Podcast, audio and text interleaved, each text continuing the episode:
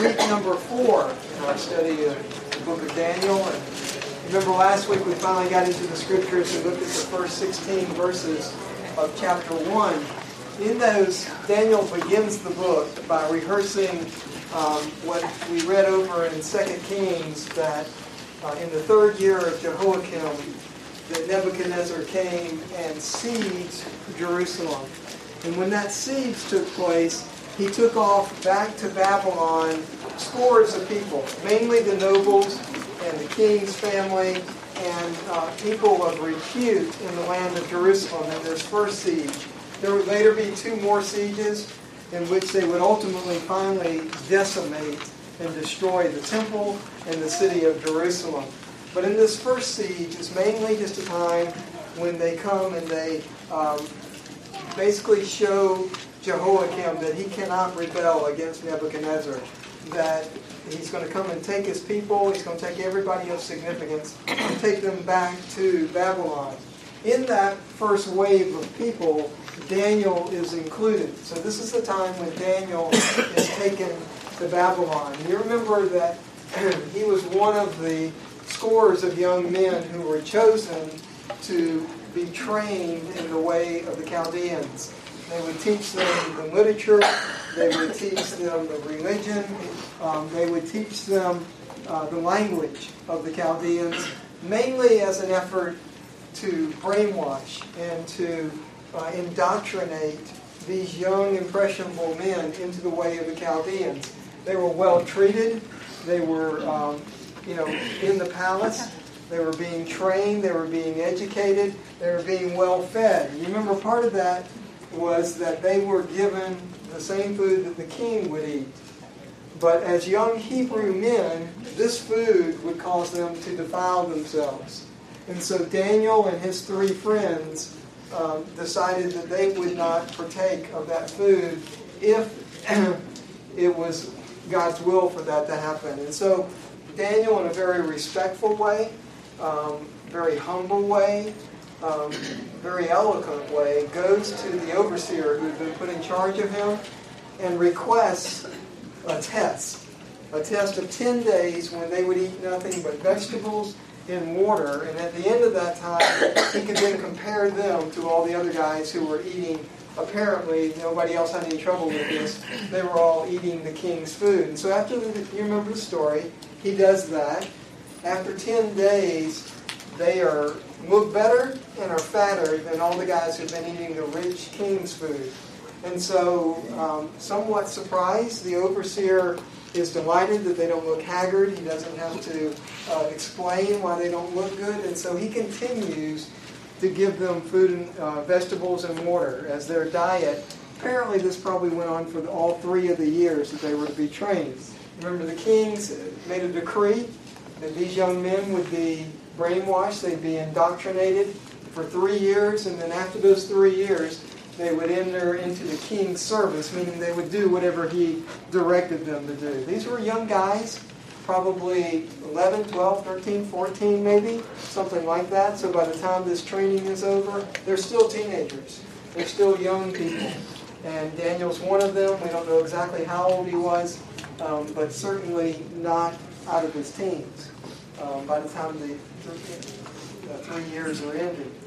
So that's kind of where we left it off last week. That the um, they had won this victory really. That God had blessed them greatly.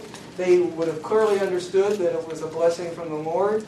That as they restrained from defiling themselves, that He then made them fatter and look better than the rest of the people. And so, um, a, a great victory for them, and no longer they didn't have to worry about defiling themselves. So that's where we left off.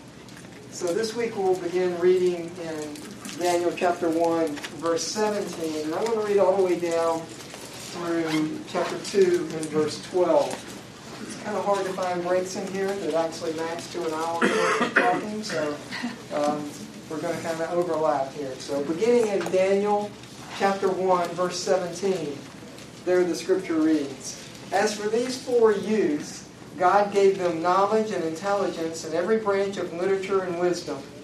Daniel even understood all kinds of visions and dreams. Then at the end of the days which the king had specified for presenting them, the commander of the officials presented them before Nebuchadnezzar.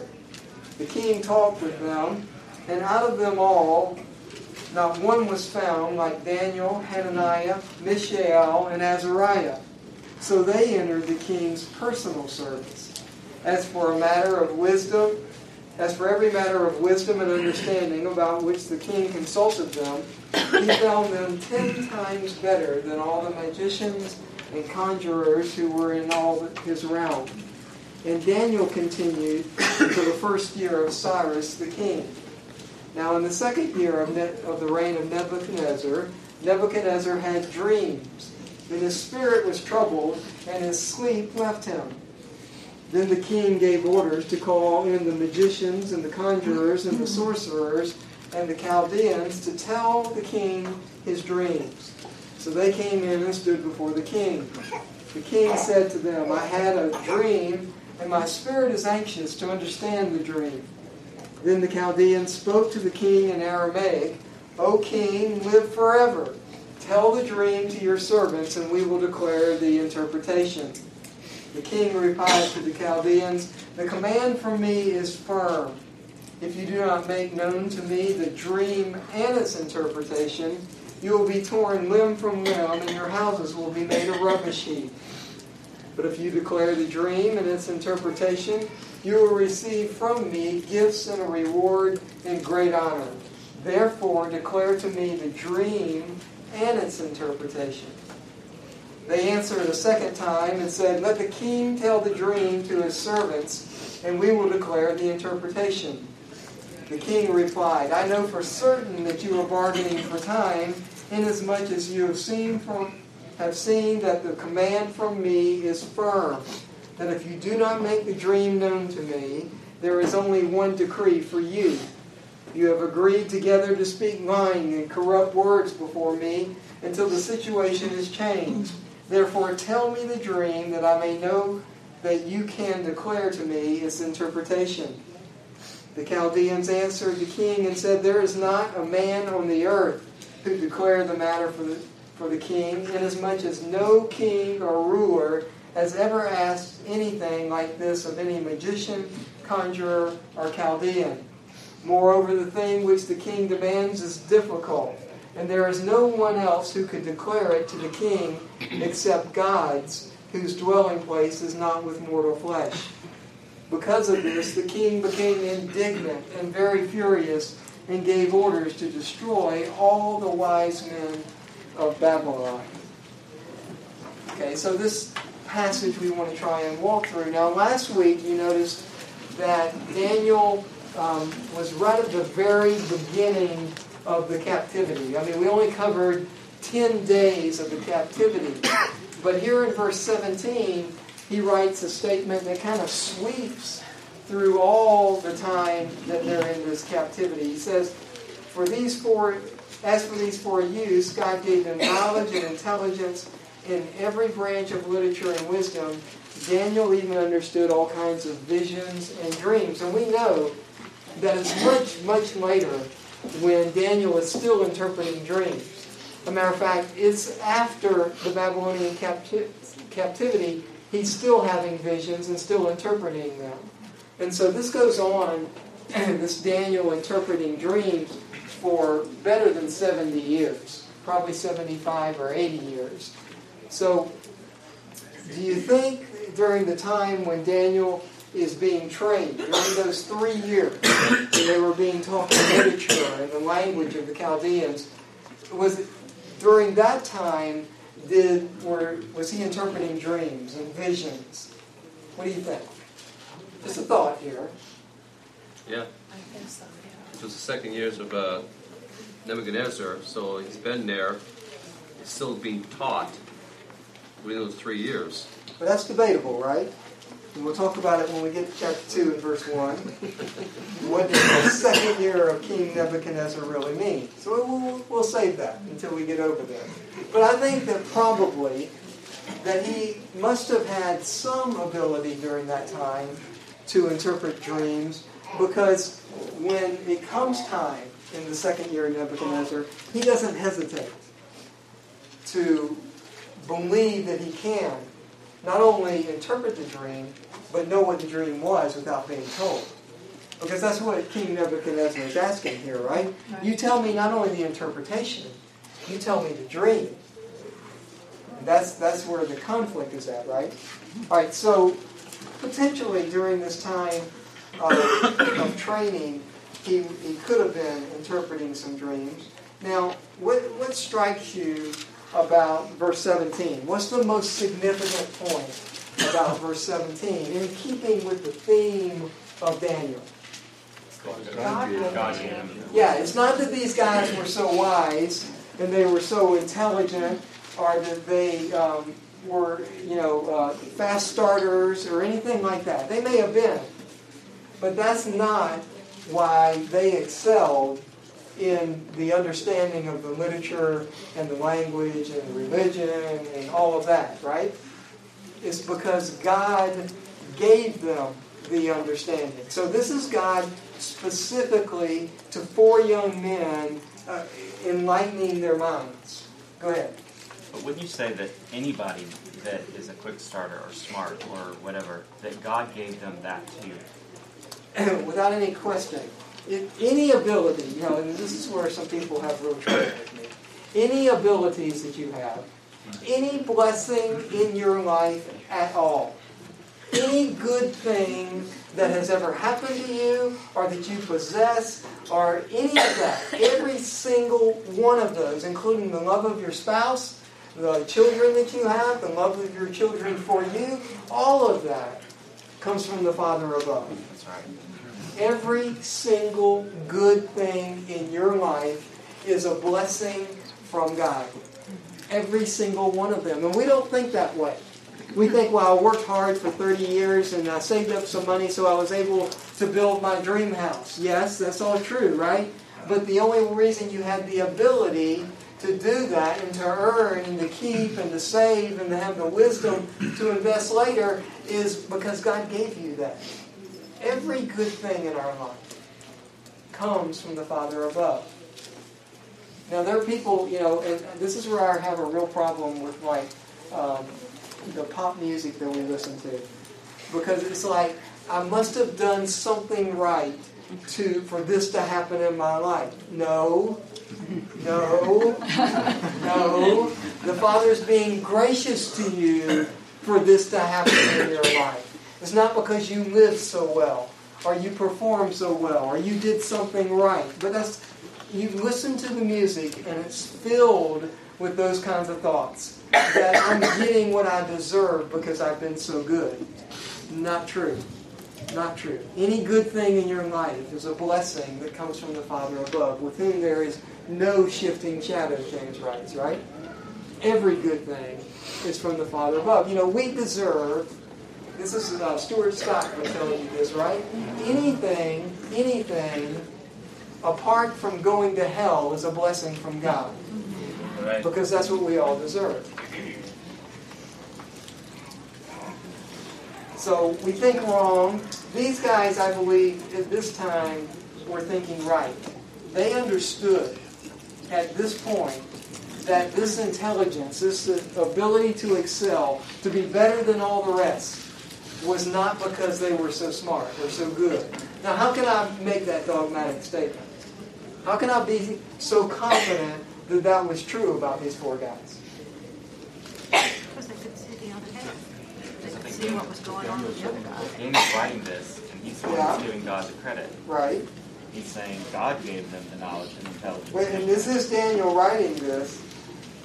Listen, um, look over in chapter 2, in verse 29. And this is when Daniel is about to interpret the dream after he's going to tell Nebuchadnezzar his dream and then interpret it. But look at 29. As for you, O king, while on your bed, your thoughts turn to what would take place in the future and he who reveals mysteries has made known to you what will take place. But as for me, this mystery has not been revealed to me for any wisdom residing in me more than in any other living man, but for the purpose of making the interpretation known to the king that you may understand the thoughts of your mind. There's Daniel, right? He's a guy who nobody else could equal.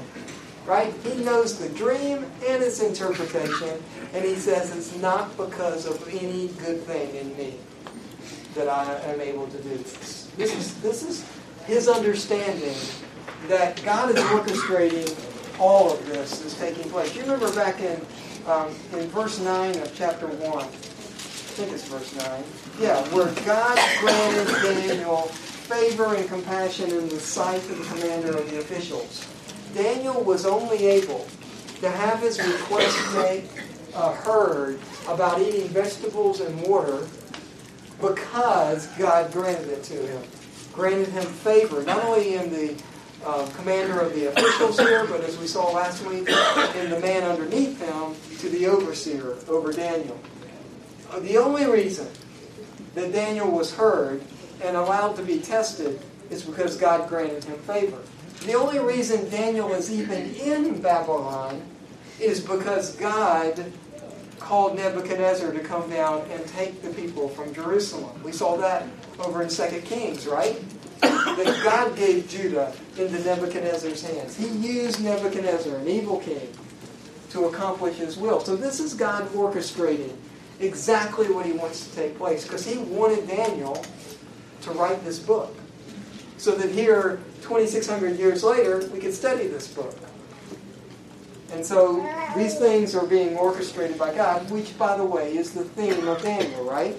That God is in control of everything that happens in His creation. All right, so we, we go on here, and we've got these guys excelling, doing extremely well. Daniel being under, able to read visions and dreams, and, and then it says. Um, Then at the end of the days, which the king had specified for presenting them, so how long is that from where we were last week? Three years. Three years, right? These guys were to be indoctrinated for three years. At the end of those three years, the commander of the officials, that same guy, presented them before Nebuchadnezzar. Now, what does that sound like? If, if, if you've been trained for three years, and then you're going to be presented before Nebuchadnezzar. I mean, there's some kind of ceremony going on here, right? We'd be part of it. But what else is true about these guys before Nebuchadnezzar? You're Gonna test them? Yeah, it's like In the that. Testament, it's like doing like your a orals for your master's degree. Yeah, look at the beginning of the next verse. 19. The king talked with them. Now, that's not talking with them like giving a speech. This is interviewing them one on one. Now, how do I know that? How do I know that's what he was doing? Because he compared them to other That's right. guys. He compared each one to all the others, right? I mean, that's what it says. He says that these that he found none like these four guys. So he, these are guys- guys who've been trained for three years for this. This, you know, everything in preparation to come and sit before the king, the most powerful man on the planet, and to have him examine and question you. So this is pretty intense. Okay, but this is what they have been trained for, and then this is the blessing of God for these four guys. It says, Then the king talked with them, and out of them all, none was found like Daniel, Hananiah, Mishael, or Azariah. Nobody else even came close to these four guys. Now, why is that true? I mean, these guys have been vegetarians for four, ye- for three years, right? Yep. Eating nothing but vegetables and water. So they, they should be pretty pathetic compared to all the other guys who've been eating the king's rich food. But that's not true. This is the miracle of God and His blessing, right? So God's very, God very specifically blessed these four young men to accomplish the things that we see in Daniel. This is God orchestrating all that's happening. I mean, these guys realize what they did, okay? They, with all the other young guys, the only thing they departed from the others were was in diet. All the religious teachings, all the language, all the literature, all of that, they understood better than all the others, but they didn't yield to it. They stayed true to their God, they stayed true to their religion. All the others yielded. So, in response, God blesses these four guys. Okay? But the only reason they could ever even get to that point was because God granted them favor in the, in the eyes of the overseer. So, this is God using even the hearts of evil men to give blessings to Daniel and his four friends, three friends. So the four of them are exceedingly above anybody else in the class. Okay, and then you notice it goes on, and he's, I mean, Daniel is over the top with this. He says, As for every matter of wisdom and understanding about which the king consulted them, he found them not just better, right? Not just better than the rest, what? Times better than the rest. Now these guys, these were of this class of young men, right? There's, we don't know how many there are, but there's probably a significant number. These four guys are the curve busters. You know what I mean by that? You know what a curve buster is? I can remember. Now, someone asked me this morning when I was in college. I was in college in the 70s, okay? That kind of puts a, a date on me. Okay, so and not just seventy nine either. I'm sorry for you. I was in college. They had college then, and by the way, they were in quarters, not semesters. That's right. Right? Thirteen. Right. thir- And you know, my philosophy in college was I can do anything for 12 weeks. So I often took 22, 24 hours when I was going to college because I can do anything for 12 weeks. And actually, it was only 11 then with the finals class. So now finals was tough because I would have seven or eight finals. But nevertheless, that's how I went to school. But I can remember that we, the school I went to, you would have pretty difficult tests. So the, the class average would be maybe 40 or 50, in the 40s anyway. And so, you know, passing mark was 60 and above.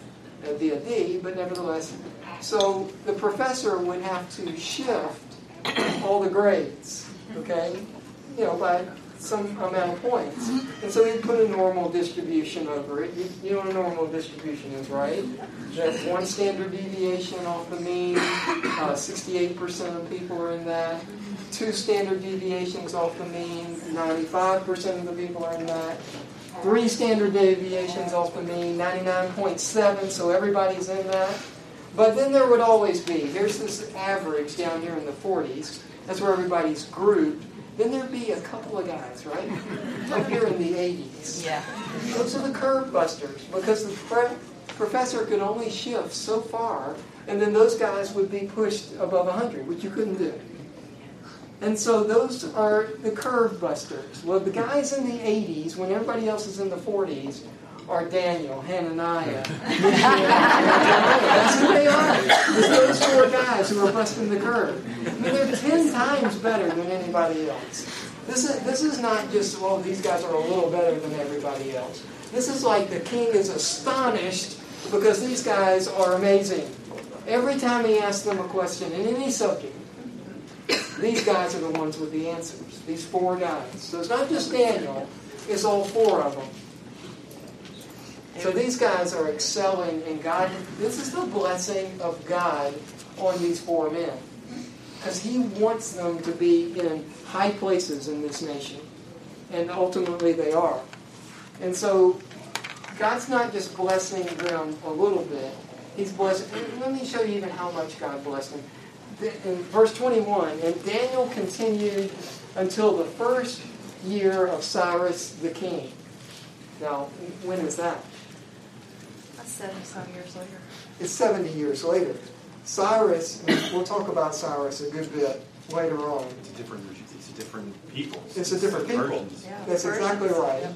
It's the Persians and the Medes, you know, the Medo-Persian uh, Empire, right?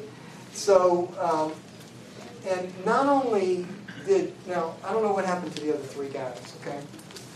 Because it says that Daniel continued to the first year of Cyrus. Now, these guys would have been in their 80s, so maybe they just died a natural old man death. Um, because, I mean, 80, this, this, he's, he's old. Okay, but Daniel didn't just lasts that long. Okay? It's not, I mean, that's not what happened to him. Look down in, um, in Daniel chapter 6, in verse 28. And remember, we talked about this, that Dan, this book of Daniel covers more than 70 years, some probably closer to 75 or something like that. So in Daniel chapter 6, verse 28, so Daniel enjoyed success in the reign of Darius and in the reign of Cyrus the Persian. So Cyrus comes in and he defeats Babylon. Okay? They just like Babylon defeated Egypt. Now 70 years later, Persia defeats Babylon. And the head guy to the king in the Babylonian empire, who would be Daniel, his chief advisor, the new king takes him to be his chief advisor, and he excels even there. Now that doesn't happen, right? You, you certainly don't conquer people and then take the number two, the, the best advisor, and he becomes your advisor, right? You're not going to trust that guy. But for Daniel, because of the blessing of God, because of the favor of God, he just passes from one dynasty to the other and remains a very significant figure, even to Cyrus. And because Daniel ultimately is the one who goes in and explains to Cyrus all that's happening and why it's happening. And Cyrus believes him, by the way. And so Daniel is exceptional. Look over in chapter 10, in the very first verse. You'll notice that one of the greatest visions ever given by God to anybody is given here. In the third year of Cyrus, king of Persia, a message was revealed to Daniel, whose name was Belteshazzar, and the message was true and one of great conflict, but he understood the message and had an understanding of the vision, and this vision has over a hundred predictions of what's going to happen in the Grecian and Roman empires. And every single one of them to a T was fulfilled. This is one of the greatest visions ever, and it's the third year of Cyrus. This is after Babylon's gone. Daniel's still prominent, still interpreting dreams. He's we're 73 years removed from then, so he's got to be in his mid 80s, and he's still getting these visions. This vision is amazing, and when we get over there, we'll talk about it. But I want you to see the blessing of God. God didn't bless Daniel and his friends a little bit so they were a little better. They're ten times better than everybody else. This is God's plan so that they'll be prominent. All right, so we move on, and now we get to the verse that we were just talking about a couple minutes ago. Now, in the second year of the reign of Nebuchadnezzar, Nebuchadnezzar had dreams, and his spirit was troubled, and his sleep left him. And here's where the critics get on a bandwagon and say, see, here we have a conflict. Because I want you to notice, and, and you have to follow their logic. Down in verse 13, you'll notice, so the decree went forth that the wise men should be slain, and they looked for Daniel, meaning Daniel is not in training. These guys are no longer in training. They are the wise men of the land. So the training is over. But the training lasted how long? Three years. Three years. Three years. But this is Nebuchadnezzar's Second year. Now let me ask you a question. When Jerusalem fell to the Babylonians, who was the king of Babylon? It may not have been It wasn't Nebuchadnezzar, His father. right? Nabopolassar, his father, was king. And that makes it even more difficult, right? Because that means from the time when they began to be trained until the end, which was three years, Nebuchadnezzar's not even king yet when that begins. And now we have Nebuchadnezzar in the second year, but Daniel's already completed three years of training. So how could that be? I mean, obviously there's a conflict in the scriptures, right? No. Gotta be. Second year, Daniel gets trained for three years.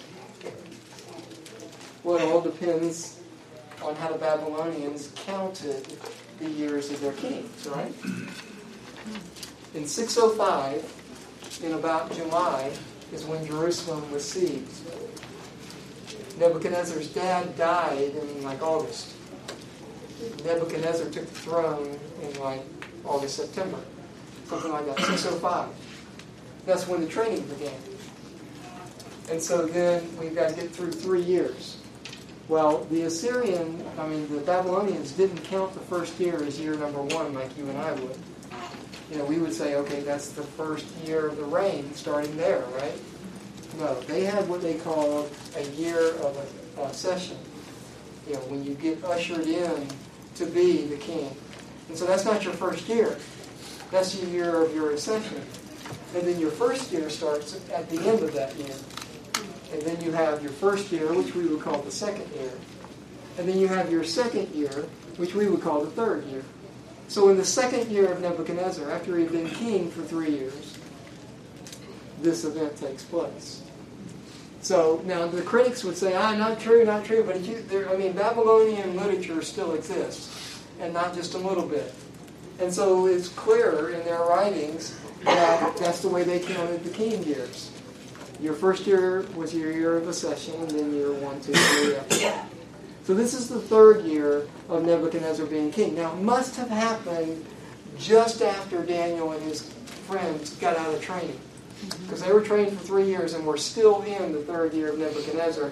And he became king right at the beginning of their training, just shortly thereafter. So it must still, it must have happened pretty fast after these guys came before Nebuchadnezzar. No one was found uh, that can compare to these guys. They're giving advice and they're ten times better than everybody else. And then this event takes place. Make sense? Conflict in the scriptures? Never. Never. Right? Lack of understanding of men? Yes. Good. I think just to emphasize that even further is the fact they weren't in attendance. They're the new kids on the block. They may be wise and Right? great, but they're still new, so he didn't think he called them into the course. You notice that because when they cause all the sorcerers and the conjurers and uh, uh, the Chaldeans to come together, Daniel and his friends aren't in the group. They're brand new, just have graduated. But Um, is that what they were being taught? I mean, what what what was the manner of their teaching? Are, are we talking just cultural and everything like that, or Well- were they be trained in these arts? Or obviously they talk, didn't perform. I mean, the way that Daniel states it is we were trained in the language and in the literature. So they were taught, and literature to them would not have been um, just what we call literature. It would have included all their sciences, all their astronomy, all their math, all of that. These guys were trained in all of that. So it's not just, when we say literature, we mean the writings of the Babylonians, all the subjects. And these guys were pretty, pretty advanced. You know, and it, this was the cultural center and learning center of the world at the time. Would have been in Babylon. By the way, I was looking at this on the map. Babylon is very close to modern day. Correct. Well, it's in Iraq. The whole Mesopotamia, the whole Fertile Valley, is in Iraq. Okay, but it's very close to the city of Baghdad. So just keep that in your mind as we go through this, right? Yeah, it's not it's not on the same exact location, but it's very very close to the same exact location. I'm just curious, in, in that culture, you got sorcerers and Magicians. magicians, and yeah, is are they associated with the learned like Daniel and them Absolutely. through? Absolutely, these are these are the wise men of the land. So this isn't Mary the palm reader. No, no, no. You remember, you remember even in the time of Moses, when they were in Egypt, and they would throw down a snake, their rod and it became a snake. Well, the magicians could do the same thing. So it's that kind of thing. These are the these are the prominent guys. These are guys who know stuff that nobody else knows. This is like the forerunners of the Magi. Of could be the forerunners of the Magi, and later come to see Jesus. Very well could be. Or they could have come from further west, east. But, um, anyway, so you, you get what's going on here in, in verse 1. Is, is just, these guys just graduated. And so Nebuchadnezzar is having dreams. It doesn't say singular dreams. So this could be taken several ways. What, what would you think? He had dreams, but Daniel only interprets one. So what would that mean? Recurring dream. Could have the same dream over and over and over again. Or another way to think about it, he could have just been daydreaming and kind of in a constant state of daydreaming. Now, what was he daydreaming about? Something troubling. We, we read it just a minute ago. What's he daydreaming about? Remember when Daniel goes to interpret this dream? Go to 228? Where's it 228? About the future. About the future. That's what he was dreaming about, right? I'm trying to find it exactly. 29. Oh, 29. As for you, O king, 229. As for you, O king, while you were on your bed, your thoughts turned to what would take place in the future. So he was dreaming about what's what's my kingdom going to become, and what's going to happen happen after me. So that's what he's thinking about. So he's probably just daydreaming about these things, and he has this vision that is very troubling to him. Troubling enough that that night when he goes to lay down to sleep, he can't. And so he's very agitated. He's anxious to know what this dream really means. So we get into this thing, and the king gave orders to call all the magicians and conjurers and sorcerers and Chaldeans to tell the king his dreams. So they came in and stood before the king. So this is the whole gamut of all the wise people, except for those who just graduated. Because Daniel is not in this group. Even though, when compared to everybody else and when asked questions, he gave advice ten times better than anybody else. So he's still a nobody. But the king knows who he is, but he's not there. Okay? For whatever reason, Daniel is not there. So these guys all come in and stand before the king. They, this is a high calling. The king said to them, I had a dream, and my spirit is anxious to understand the dream. Right? So he wants to know what this dream means. And that all sounds very reasonable. And these guys ask a reasonable question. It says, Then the Chaldeans spoke to the king in Aramaic, O king, live forever. Tell the dream to your servants, and we will declare the interpretation. Now they're pretty confident, right? So maybe they've done this before, and you know Nebuchadnezzar blessed them because of it. Otherwise, he probably wouldn't have called them all back, right? Because you can see how harsh his penalty is if they can't do it. So they've been through this routine before. So they say, King, live forever. Just tell us your dream, and we'll give you the interpretation. Now, a very interesting thing happens here in the actual writings by Daniel. The language changes. In the middle of this verse, the language changes. It changes from Hebrew, which is what the first opening chapter was written in, up to verse 4 of chapter 2.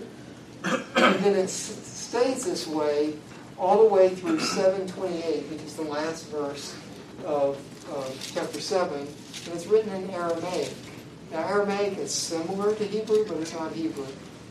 So, why do you think that in the middle of this verse, and now for the next five chapters, almost six, that Daniel wrote the, the manuscript in Aramaic and not in his native Hebrew? Well, it says the Chaldeans spoke to the king in Aramaic, Right? So they, they spoke in Aramaic, so he had to write at least that part, right? but maybe this is a matter of public record. Okay, but why would he write in Aramaic for part of the book and not for the whole book? Because, by the way, Aramaic at this time is the language of the nations. It's like English is today. Everybody has their own language, but most of them can speak English also. Okay, that's how Aramaic was. Everybody had their own language, but most everybody could speak Aramaic. That's the language that they would have been trained in. Similar to Hebrew, but not Hebrew. So why would Daniel write six chapters in Aramaic? Good. Because principally, the book Daniel's to, for the, speak to the time of the Gentiles Right. uh, versus the Jewish uh, century. Especially in those chapters where he's interpreting the dreams of Nebuchadnezzar, talking about the life of Nebuchadnezzar, talking about the life of his son, the writing on the wall. All of that has to do not with the Jewish nation, but with the nations of the world. And so he writes in their language, in Aramaic, so they can understand what he wrote. Now, clearly Daniel can understand it because he's been trained for three years in the same language. So he can write in it with no trouble. But interesting little twist that Daniel does that in the middle of the book. And then he changes back after chapter 7. So, but you're right. It's because of the focus of those chapters is not on the Jewish nation. It's not on the kingdom of God. It is mainly on the kingdoms of the world. And so he writes in the language of those people. Right, so th- this is a, a reasonable request that these guys have before the king, right? Tell us your dream, and we'll tell you what it means. But not so much. The king says, then, um, the king replied in verse 5 to the Chaldeans, The command from me is firm. You, you're not listening to me. I mean it like this. The command from me is firm.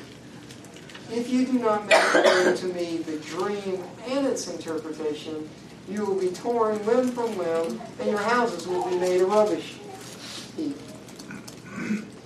Really? So I listen. I don't want you to interpret my dream. I want you to tell me what I dreamed, and then tell me what it means. This is pretty unreasonable, right?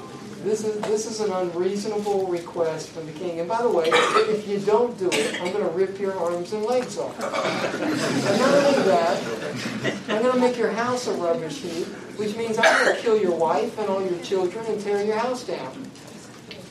So you either tell me the dream and what it means, or I'm going to rip you from limb from limb, and I'm going to kill your whole family and tear your house down.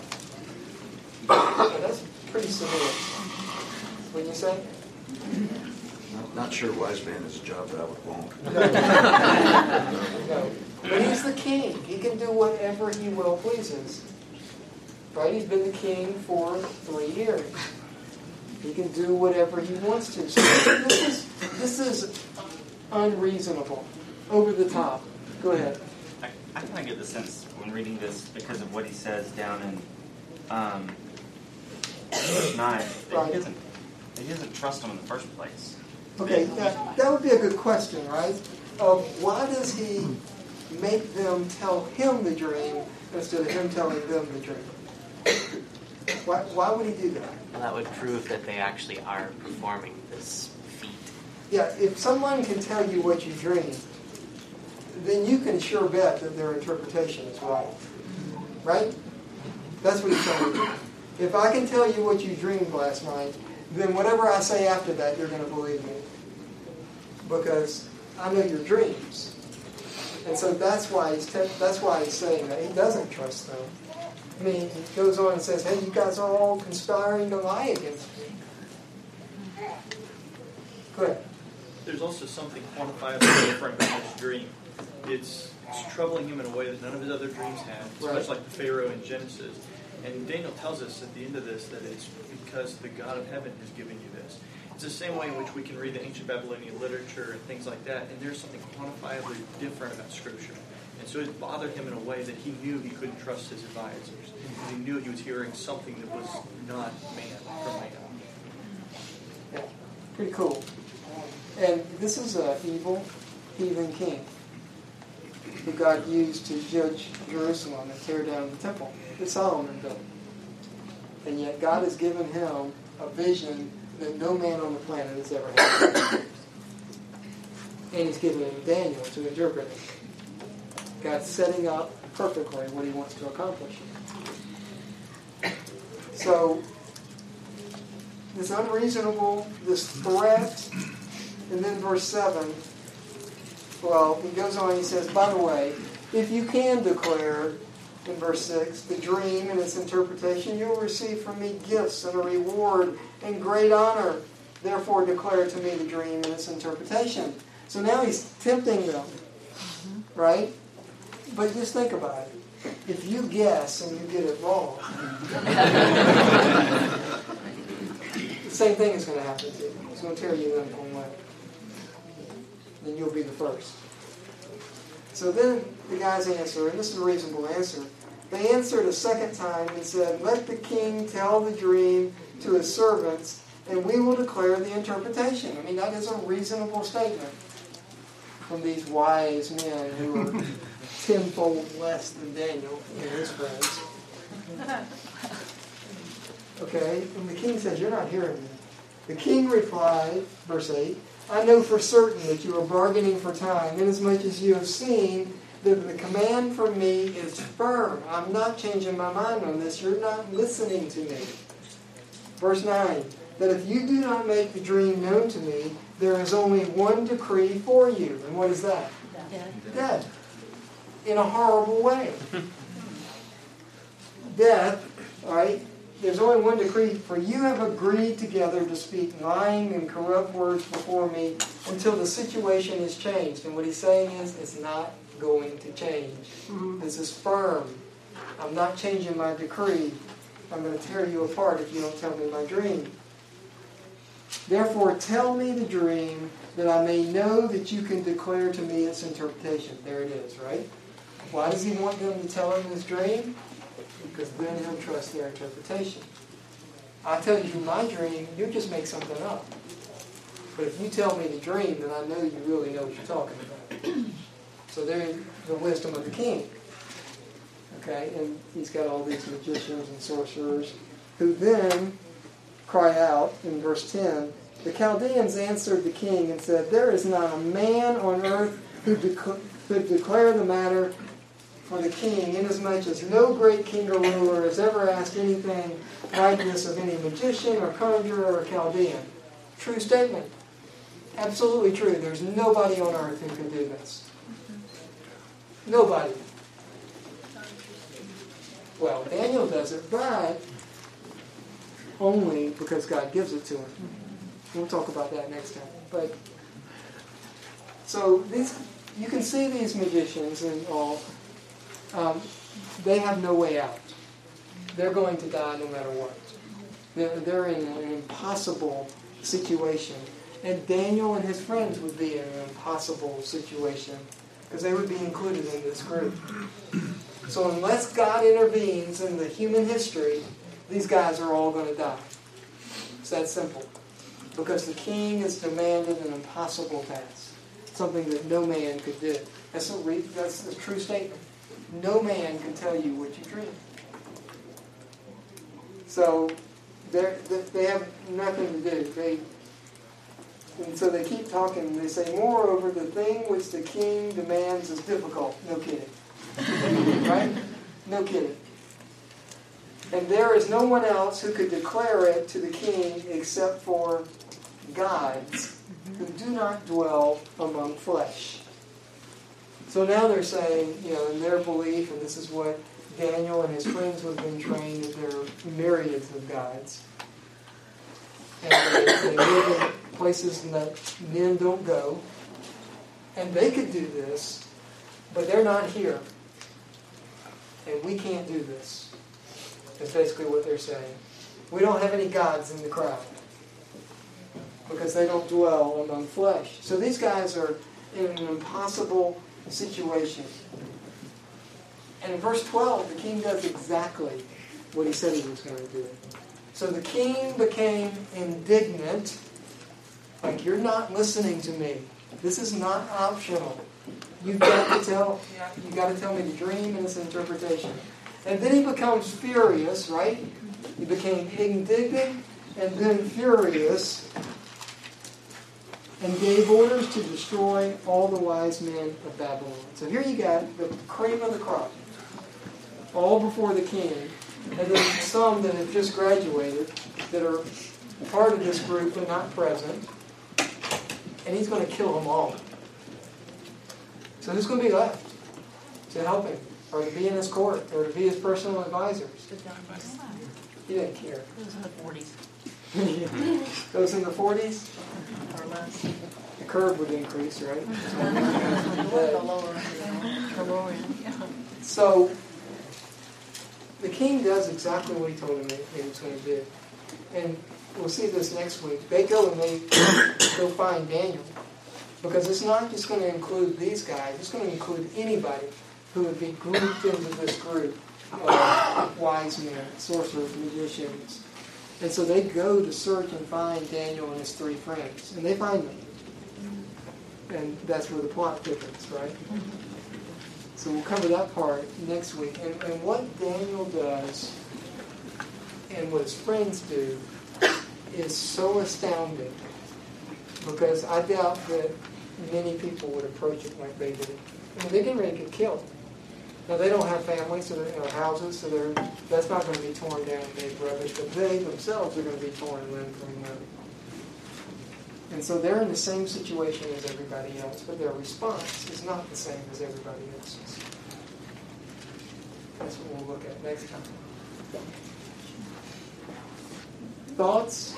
Yeah, it's like the way how God uses Daniel. Yeah. I mean, the whole purpose of this is to show how awesome He is That's right. through His. Uh, I mean, God is when uh, through actually Isaiah it says that that's it's for my name's sake. Right. So He's just that through the uh, Babylonian that the God that Daniel served is above all gods.